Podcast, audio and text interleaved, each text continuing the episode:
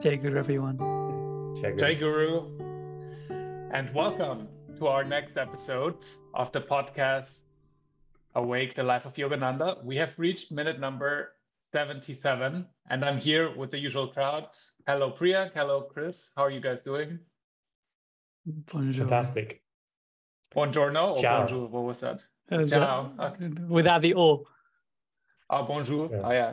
Because you learned I- French. I- and I've been in Italy now for two months, and I'm ashamed to say I can pretty much just say ciao and arrivederci and per favore. gets you, Get your gets you manner, by. manners right. Get your manners Yeah. right. That's, As long as gets you far. know what all the food is called on the menu, you're fine. Yeah, margarita. That's all you need to know, mate. That's- Shout out Excellent. to Margarita. Margarita. Yes, Oh, yes, yeah. number one fan. Hello, Marguerite. Hello. Thank you for your continued comments. Uh, inspired Yeah, Yes, and, and inspiring. very much well so. received.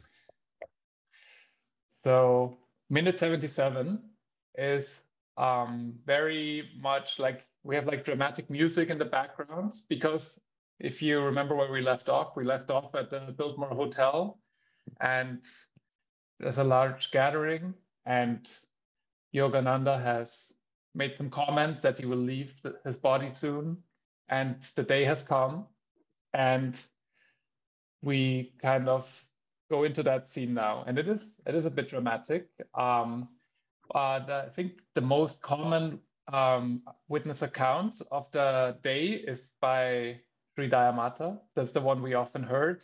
And I feel like the best way to get us into it is to read an excerpt from her book, um, uh, Finding the Joy Within You.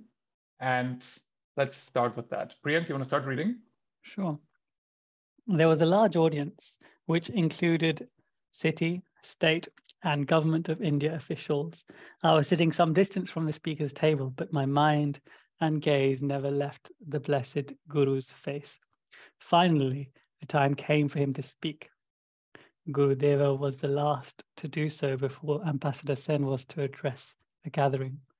As Guruji rose from his chair, my heart skipped a beat, and I thought, oh, this is the moment. Wow. So she had a premonition. And yeah, I'm guessing, I wonder if Ambassador Sen was actually speaking afterwards or not. We don't Oh, you mean if whether he actually did speak? Yeah, that would be interesting. Yeah, Hmm.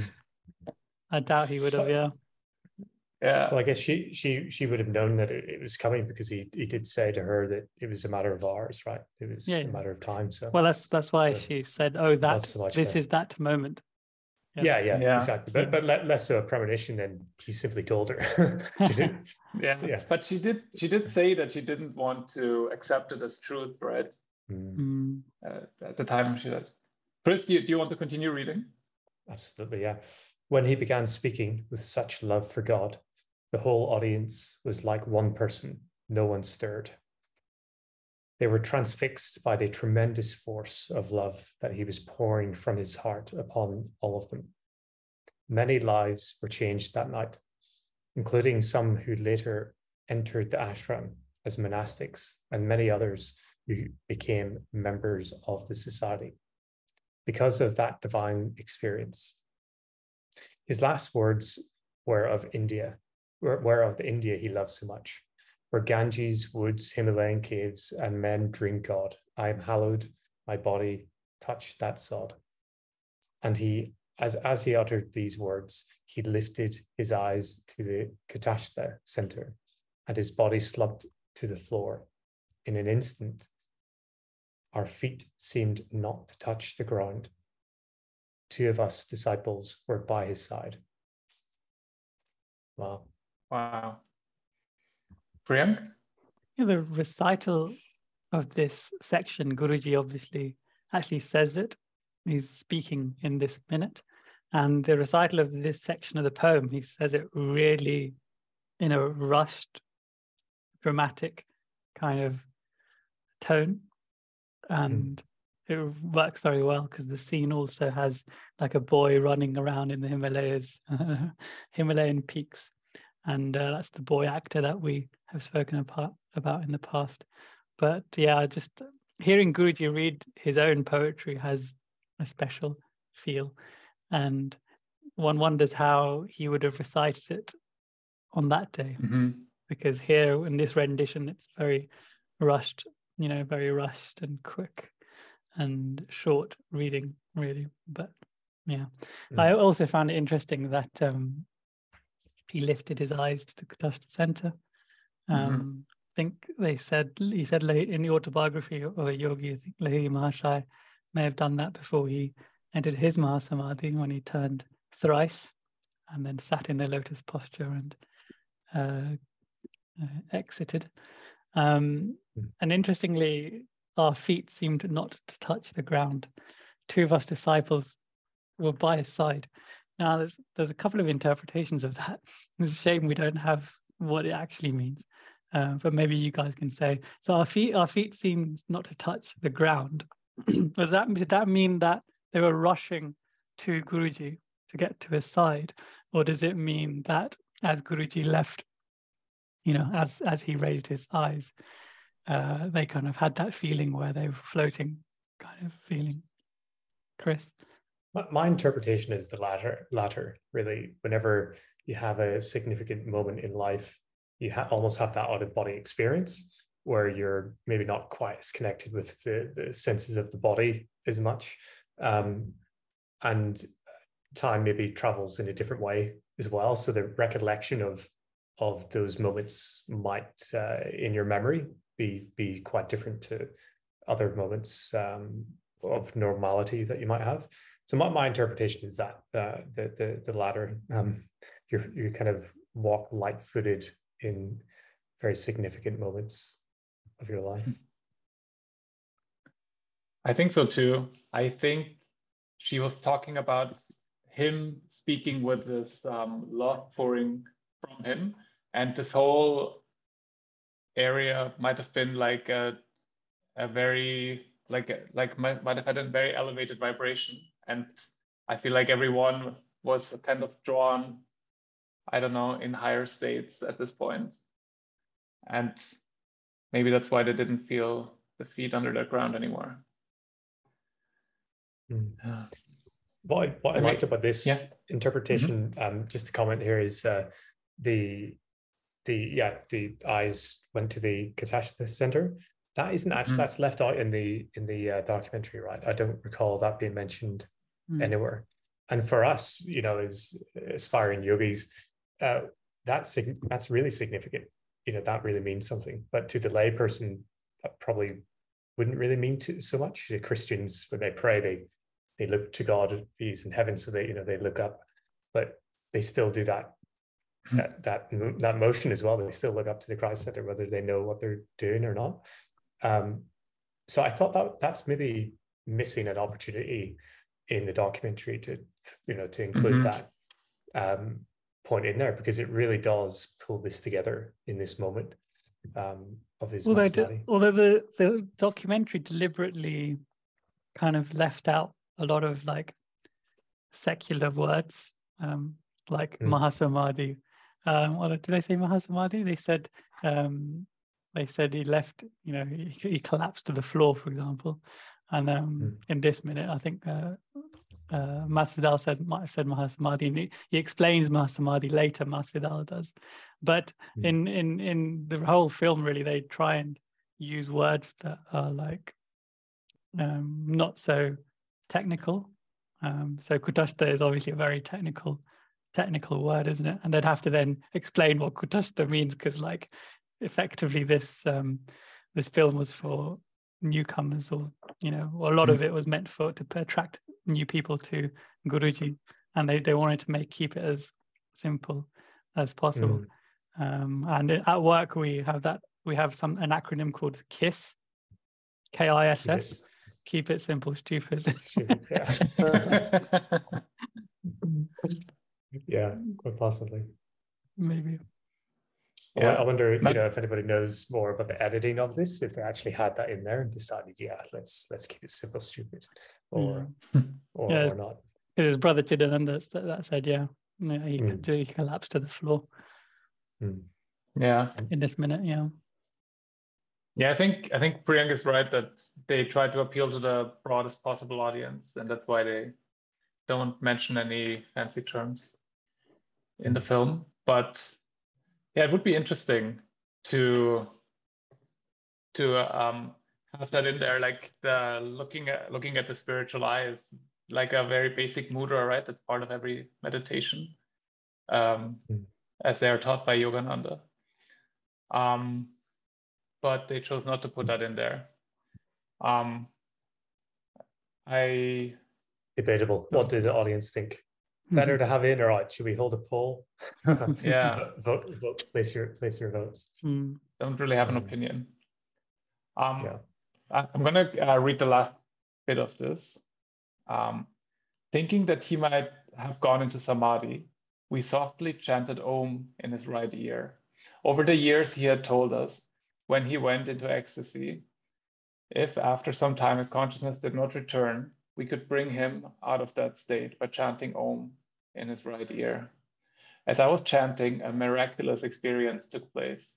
I do not know how to describe it to you, but as I knelt over my blessed Guru, I could see that his soul was leaving the body.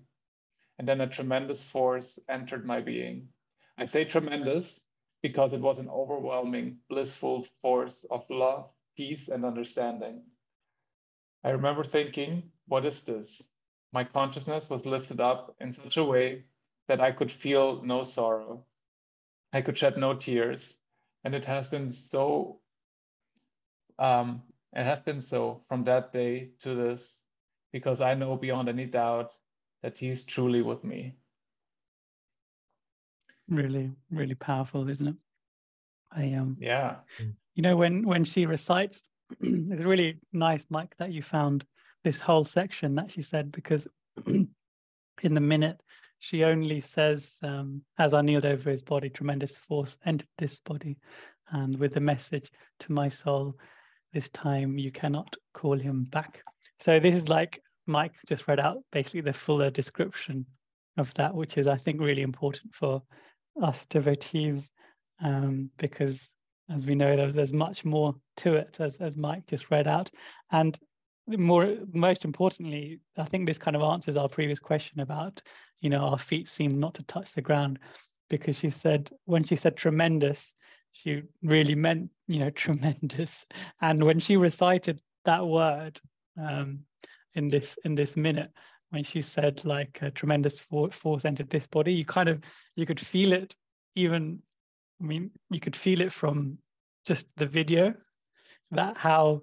How tremendous it was and you can you kind of you kind of have a feeling of maybe just like a fraction of what it would have felt like because she said it she says it so beautifully and with such you know such depth of feeling and emotion which is pretty probably she's probably the mo- most unique i think out of all of our ministers um, and mm-hmm. specifically mm. direct disciples in being able to evoke that feeling of trying of like putting us right at you know at the feet of of master and the experiences she's she's having mm-hmm. just to add to that as well she, she said in in the documentary this body she yeah. said tremendous force entered mm. this body and she you could tell the the awareness that she had when she said it yeah. as well yeah which was really i thought was really humble you know she she's separating her her ego from mm. What's actually going on good uh, good you mention that chris because i was actually going to mention that but i I like had a blank thought. I think yeah, I need to mention yeah. something, and you finished you it. Um, I, I, yeah, you finished it. We're in good synchronicity yeah. there. But yeah, I think it's not just um, humbleness as well, because um, you know I think when in the recent convocation, one of the talks was uh, the healing one um, that one of the monks did. He, he, he said like never say you know I am sick or I am unwell. Mm-hmm. Say this body mm-hmm. is sick or this body is unwell, mm-hmm. and Dayamata is literally practicing it to yeah. the most beautiful degree um, when she mm-hmm. says tremendous force force entered this body um, so mm-hmm. it's yeah, you're right. On the one hand, it shows her elevation, but she's doing it in such a humble way. But actually, that's such a profound truth that we we need to learn from that line. Um, and we can obviously this is the, the, probably the best example that we can have. You know, my, my Guruji taking Mahasamadhi. Mm-hmm. Yeah, meditate on that. On that mm-hmm. Yeah. Um, one other point that I find interesting here is that she says, "Because I know beyond any doubt, He's truly with me," and that is important because I feel like a lot of people they hesitate to follow a guru that is no longer in the body. Um, and we talked about, we had some examples in that we talked about in, in other uh, episodes. Um, and the, the, the realness, the, the kind of feeling that he is not in his body, but he is with me even more than he was before. And that is important because that kind of like for us who come two generations later, for us it's the same as it can be the same as it is it was for her. It can be we can create this real relationship with our guru. He's not in the body, but he is there. And the more we kind of um, devote our lives to him, the more we will feel this. And I I think that's also a reason why she mentioned this here, that because it must have been for a lot of the people who were following Yogananda at that time, um, she said a lot of the people who were present, they became monastics later or started following the path. But I, am guessing there must have also people who left because they thought, oh, he died and now he's gone. and it is how we think, how, how we think naturally, right? So to overcome this this barrier. Um, Brian? Yeah, it's a significant um, hindrance to our spiritual path, isn't it? Needing or feeling that we need a physical guru um, in in that's living and not only living that we can actually go see and spend time with and he can give us direct instruction as if god doesn't do that in every single walk of our life and every single leaf that blows in our direction um, telling us which way we need to go if only we would look a bit deeper and think a bit more profoundly. Uh, but obviously, that's quite hard, and that's why the emphasis is so much on developing intuition. Because um, Guruji can, well, he does do so much that we are unaware of, but we have to become more and more aware of it so we can seek his guidance um, and make it make it the core like supporter in the decisions that we have to make in our lives. But yeah, Mike, um, yeah, totally agree. Um, that that line about um, because I knew beyond doubt that he is truly with me is a very poignant and powerful one. And she must have said this. Um, it's the interview where this is recorded. It must have been quite late in her years, so she's kind of remembering this maybe what forty years on, and it's like it feels mm-hmm. like it feels like she's she's saying it, and it was yesterday, doesn't it? Mm. And that that must be exactly how she remember or holds that experience. It probably is one of the most significant moments for her with not in just in her life, but obviously we know she spent so much time. She was blessed to spend so much time with and physically with the guru. So interesting parallel that um, potentially her most significant moment was when Guruji had left the body. And she's yeah definitely true. I think that's definitely one of the defining moments um, of his, uh, obviously of his life, of her life, and of the whole organization as well. I feel like that was one of the powerful things, and I feel like that's also why we commemorate it, right? That's why March seventh is like one of our, I would say, main SRF holidays, right? Guruji's Mahasamadhi commemoration services. How many yeah. have we attended? I think, Mike, you're probably winning out of us three in the number that we've each attended. Mm. Are you calling me old? uh, experienced, but yeah, this um, this uh, this point about uh, Guruji's you know promise to us and what he's left for us. Left I think mm. we'll discuss a bit later in this episode. Mm-hmm. There's, there's, a bit more to discuss in this respect, particularly what with, with what Dayamata said, but we can mm-hmm. probably mm-hmm. move on.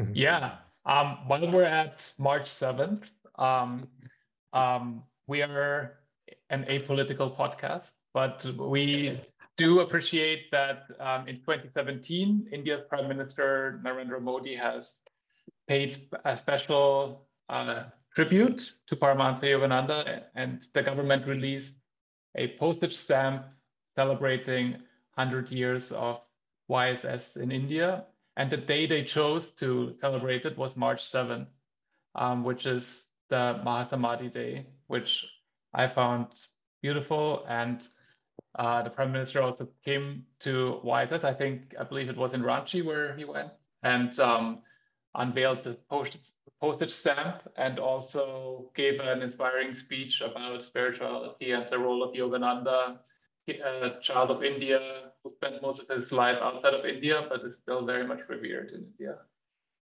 Yeah. Speak for yourself when you say apolitical. My political allegiance is uh, plain as day. No, um, this um, this 100 year stamp. Uh, one of the devotees at the London Centre, she bought like a hundred of them, and mm-hmm. she gave it. She gave it to each each of us volunteers as a gift, which was uh, pretty nice. And so I still nice. got mine. I used to keep it in my um, in my wallet uh, I laminated it and I used to keep it in my wallet.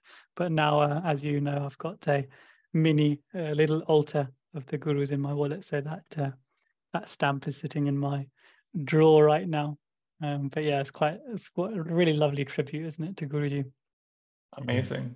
Yeah, I mean, I I find that um, I mean India is such a massive country, 1.4 billion people, and then you are the head of the government of the country. I, I feel it's very meaningful, very moving. Yeah, and it shows you how little, like you say what you will about how you know how right wing BJP and Narendra Modi is, but the fact that um, I think our our apoliticalness is going out the window now. Um, well, that's why I, I, did warn you. Mm-hmm. But uh, the fact that, which is interesting because I'm very left wing in my outlook, but mm-hmm. with Modi for some reason. Anyway, let me say, let me finish what I was going to say. With um, with the, it's interesting because you know in the last episode we talked about International Yoga Day, mm-hmm, and mm-hmm. Um, also his initiative. Yeah, his initiative, yeah. and this is, yeah. uh, you know, yoga is a a secular thing is not particularly belonging to Hinduism, right? And nowadays, yoga is practiced without any reference to religion whatsoever in, in gym hmm. studios mm. around the world and homes around the world. So, and Modi, as, as we know, Modi started, kicked this off as a Hindu, but he's actually celebrating the fact that look at the difference this civilization has made to the world. And similarly, Yogananda, you'd, you'd struggle to put him in the bracket of a conventional Hindu teacher, mm. right? Because he embraces so much of other religions and his universal appeal would certainly offend a lot of uh, conservative Hindus.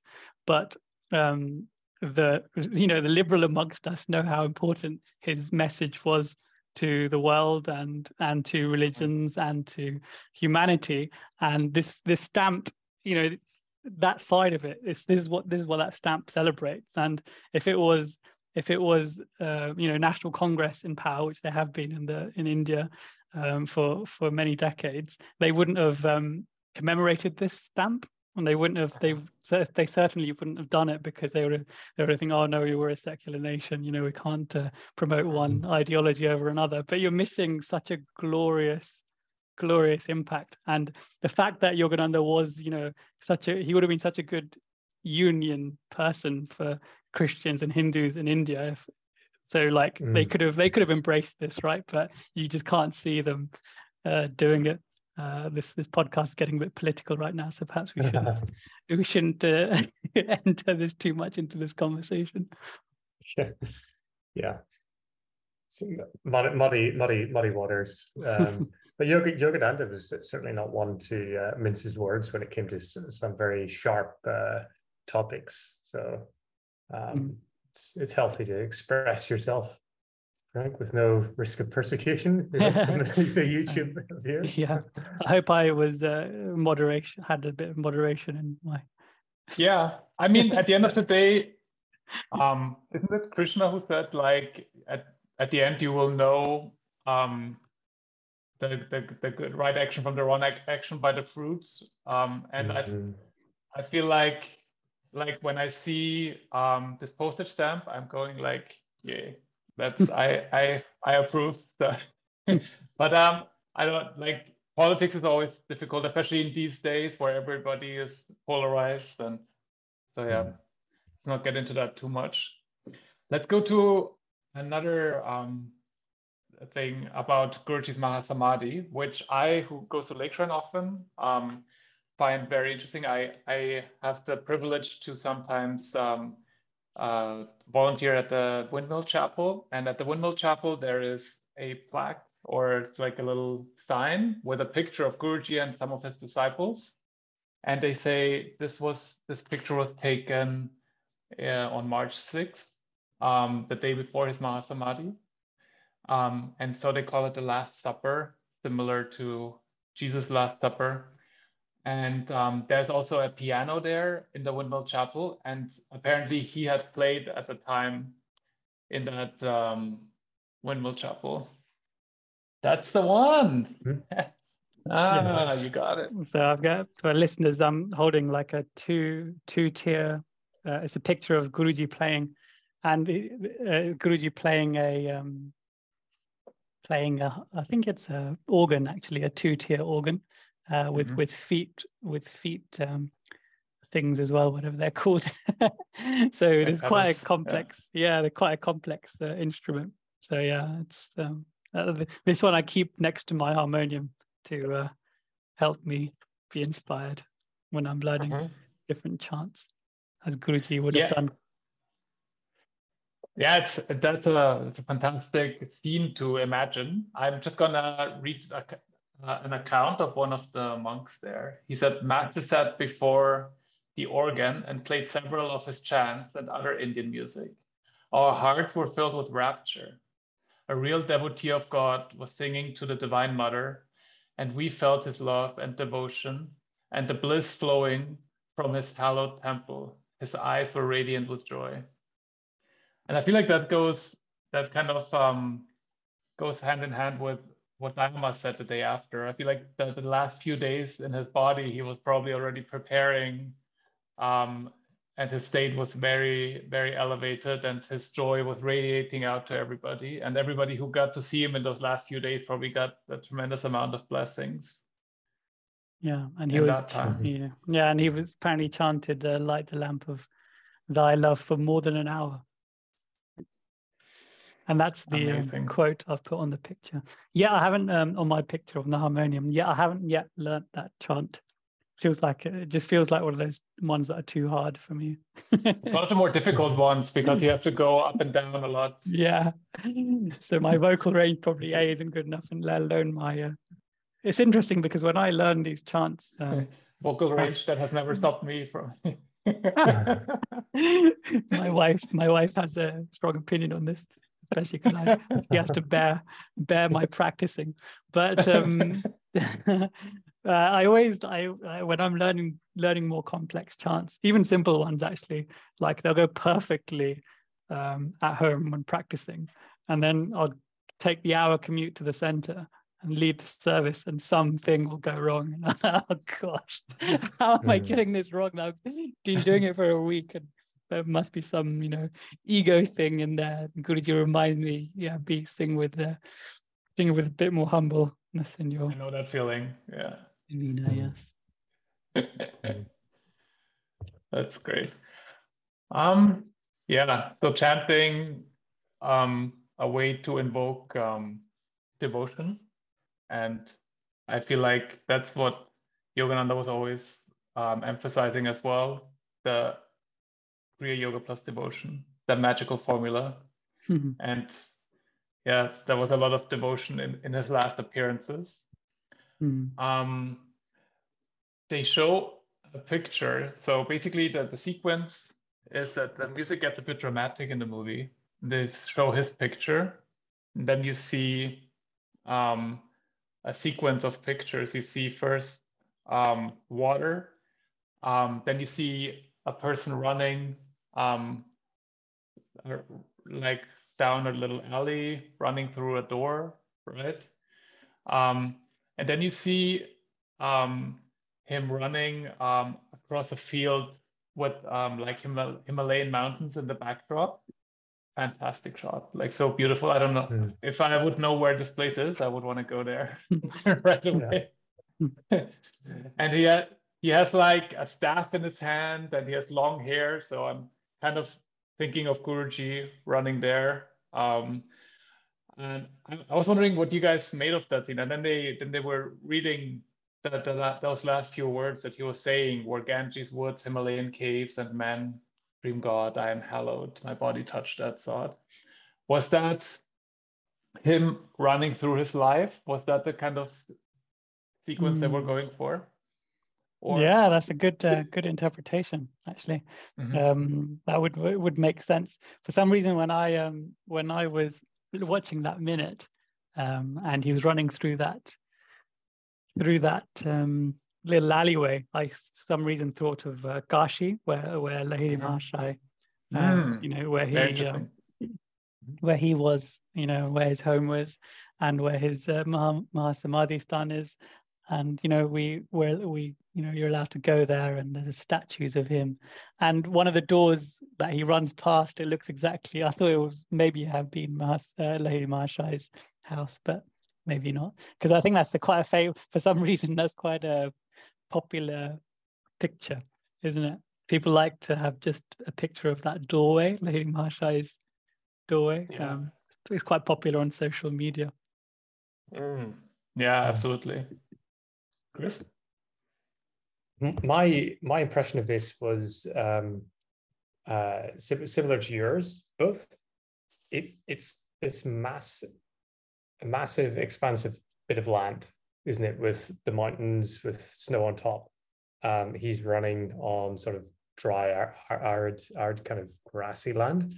Um so you get this contrast you know you see the big sky the big mountains um so it's a really great shot but then it ends with him running towards the sun and that's the bit that I thought, oh, that's that's pretty cool because they they made it that way. So he's running downwards, but he's running head on into the sun, and I thought that was beautiful for me going going to the light. Um, so like that analogy, that metaphor for me was came across pretty strong. Whether or not that's Mm. something that they're trying to get across this thing or not, I don't know. Mm. Yeah. Similar to the um, sorry, Mike. Uh, similar to Yeah. uh, maybe not a good comparison, but the, the film Gladiator. Uh, in his last, in, in- when just before he leaves his body, he has that kind of spirit, that mystical experience, and then that Yeah. there's that really deep music, uh, and then he kind of similarly kind of like elevates him, elevates consciousness Mm. into the light, and he sees his family and stuff. Like similar sort of Yeah, feeling. yeah. Obviously. that's where they got the inspiration from Gladiator. Why not? Mhm. One. Are you not entertained? yeah, they they kind of um, go for this because they keep the dramatic music going in the background, right? Then and then they close it out with showing the sun and then showing some plants or some palm trees before, so it fades out like that slowly. Find it's nicely done. One shot they sneak in in between is like um, a burning ghat or something similar, where you see a body burning um, must must be in India somewhere. And I thought we could talk about this a little bit. Um, so what I saw is that there seem to be burning ghats um, all over India, but um, the river Ganges is very very famous for it, and I feel like a lot of people who don't live near the Ganges still want to be cremated by the Ganges in India. So the demand seems to be very high. And then Varanasi seems to be the center of the burning ghat industry, if you want to call it that. And then in Varanasi, there's like two um, very famous ghats. One is called Manikarnika, and the other one, sorry for butchering the words, and the other one is called um, Harish Chandra.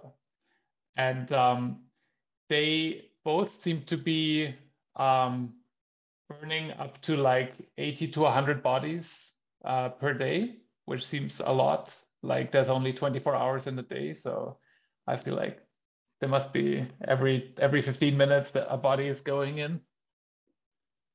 I'm I'm guessing. Um, it's has... a stre- streamlined parallel process. they've had they've had plenty, plenty of practice to get that right. If you if if you can do um, ceremonies in parallel, that's different. There, then you can do more. Yeah. Yeah. Interestingly, um, only men um, only men tend to go to cremations. Um, okay. to, to go don't know to go to, to, to oh, witness. Yeah, cremations only only the men would go. The men as a household. I think um, mm. I read somewhere that it's to do with um, women are more energetically they're more susceptible to to mm-hmm. spirits mm. and energy and stuff like that. So obviously in in in cremation grounds where someone has just left their body, the the theory is that uh, in India you, you get cremated pretty much on the same day. So mm. if you pass away in a few hours, you'd have your cremation, and they would obviously then go to the river, such as the Ganges or a, a remote part of the village. Um, and yeah, so if if that's the case, then really the, the the the theory is that the body, the soul, hasn't actually. It still it, it clings to what it's familiar with. This is obviously a mm-hmm. soul that isn't um, isn't an elevated soul such as Yogananda's. So this is one uh, that isn't uh, enlightened, shall we say? It, it's it's it's um, kind of lingers with what's familiar. So obviously, the body is the most familiar thing, and that is why we do the cremation like straight away, and we put um, white clothes on the body that's being cremated, and not like things that mm. that person would have been attached to or known. So it, mm. make it as as a as quick and a uh, mm-hmm.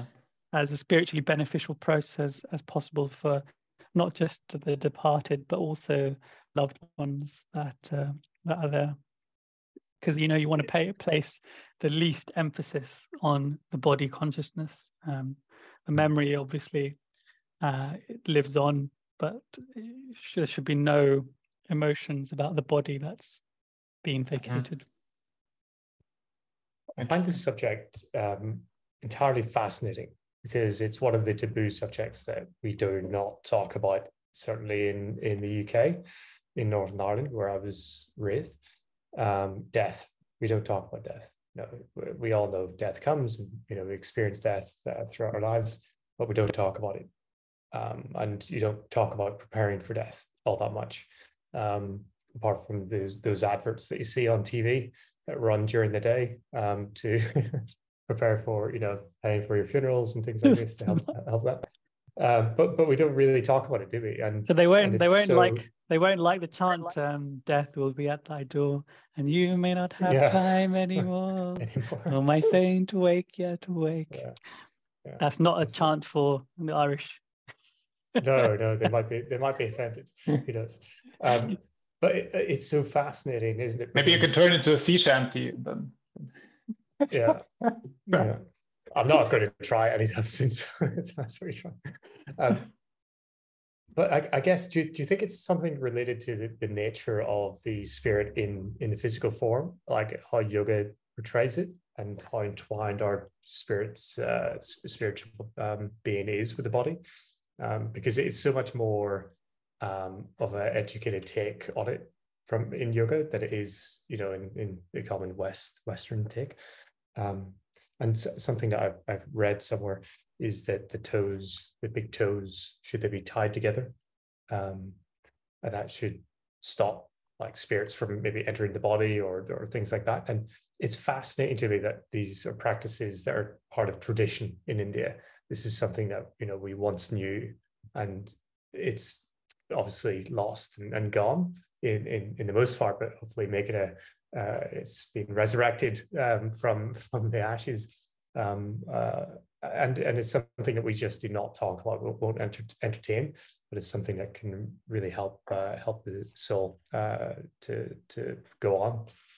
Um, yeah, that's super interesting. I feel like that's we talked about this in earlier episodes about the role of dogma in the Dark Ages, where you have knowledge from the higher ages and you just pass it on, um, even though it's not understood anymore in the Kali Mhm. Yuga, and you just follow it anyways, keep the tradition alive. I think St. Augustine um, talked a lot about this, about Christianity, because he was basically in the Kali Yuga. So he was like, dogma, we don't understand a lot of it, but it's still great because it kind of keeps the tradition going and there's a lot of hidden wisdom in it. And it must be the same with what you just mentioned with tying the big toes together and things like that. I'm sure there's some metaphysical background to it that we don't understand right now. Yeah, the metaphysical thing is that um, tying the big toes together then closes your legs, um, and then you you kind of um, in yoga you you know you and in energization actually you know you have you um, you sometimes do like the stomach dilations like you kind of clasp that area, you close the area, um, and you you're basically shutting the muladhara and the lower chakras, and you're you're holding a bandha or a lock, as it were.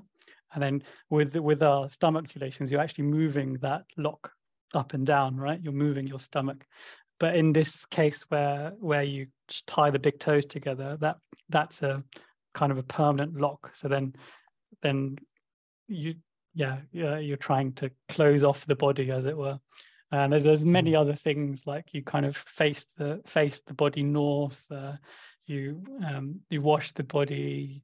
Um, you you scatter the ashes straight away after the um, after the cremation. So there's all sorts of things, but none of this actually applies to a guru who is Mhm. taken mahasamadhi because Mhm. to him there's no possibility of uh, you know that that him unconsciously entering that body or you know all that anything anything crazy such as that because he's in he's obviously in full control this is all for people mm, uh, that are not aware when they pass um, and which is obviously the majority of humanity.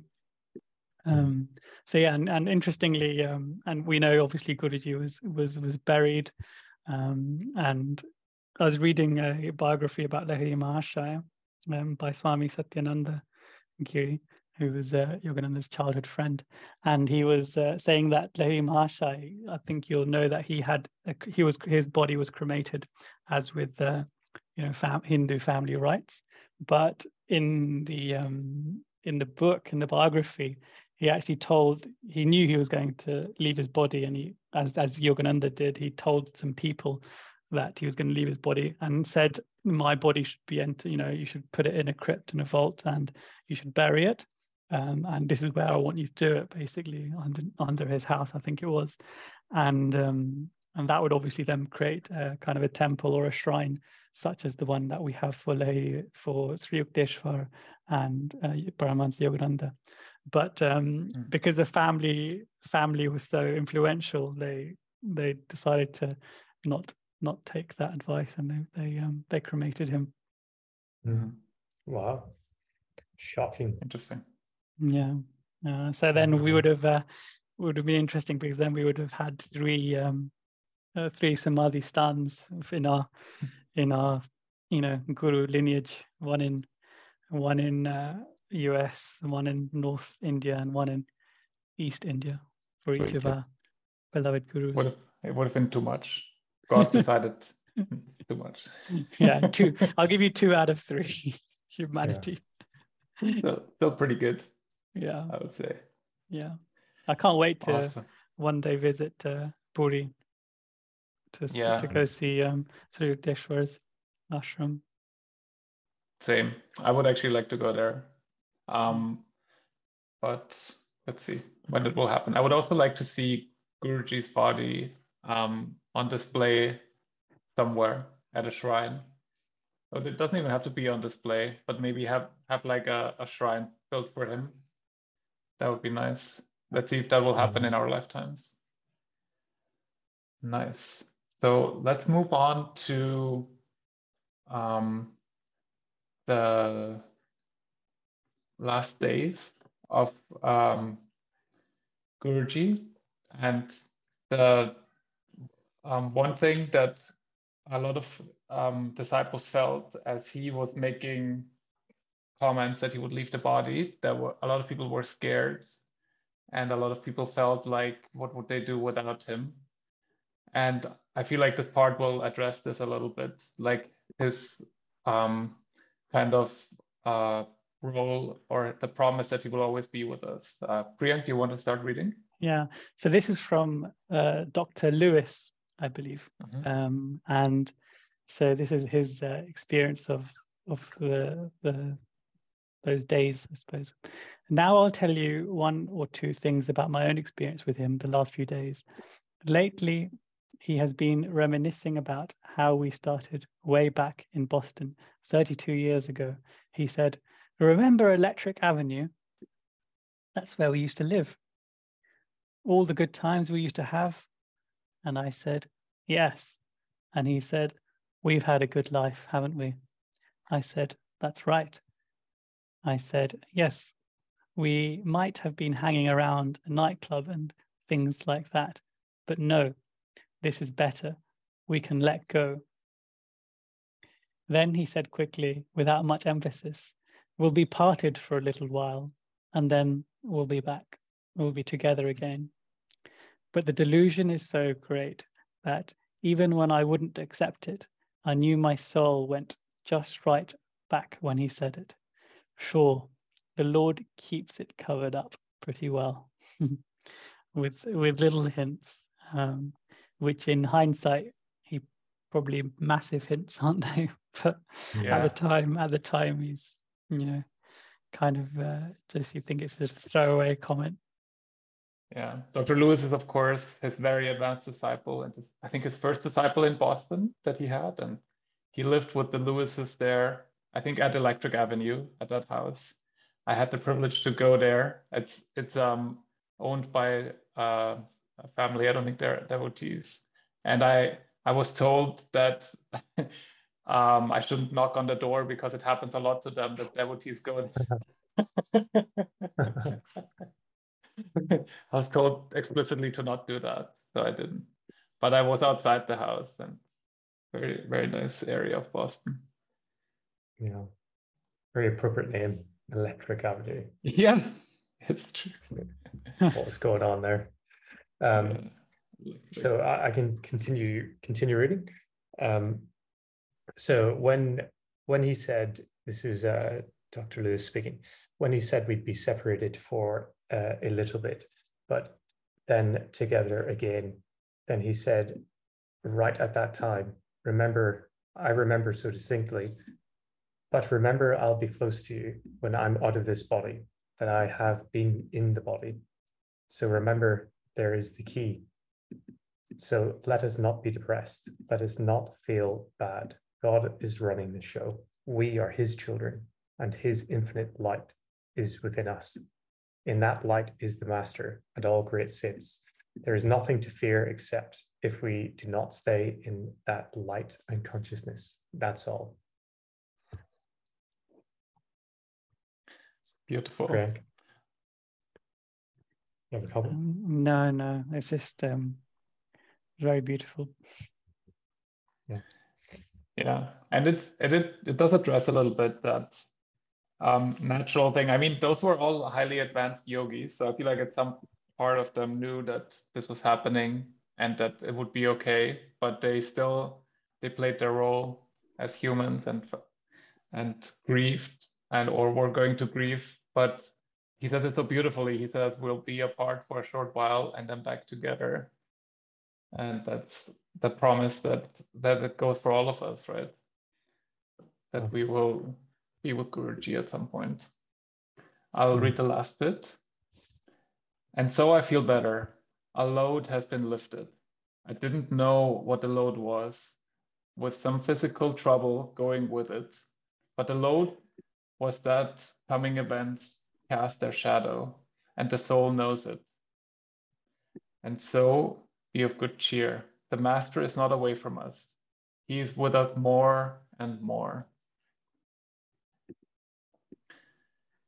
So, just to comment on this uh, this passage that we're reading, it's taken from a website called uh, well, it's ocoy.org, and it's the original Christianity original yoga.org, and then it's uh, Yogananda's last day. So it's uh, a uh, um, transcript of uh, a talk given by Dr. Lewis in 1952, March 10th. Um, it's it's quite long, so we can link the uh, article for people who want to actually jump in and read it. But it does talk about his his own person like this personal experience that we've just read out.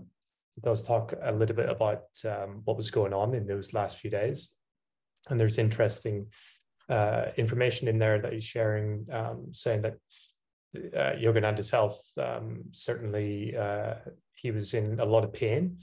Um, he had taken on a lot of karma from uh, from many many people, um, and he specifically said uh, to Dr. Lewis that um, the condition was uh, of the karma that he'd taken on affected his legs and his heart.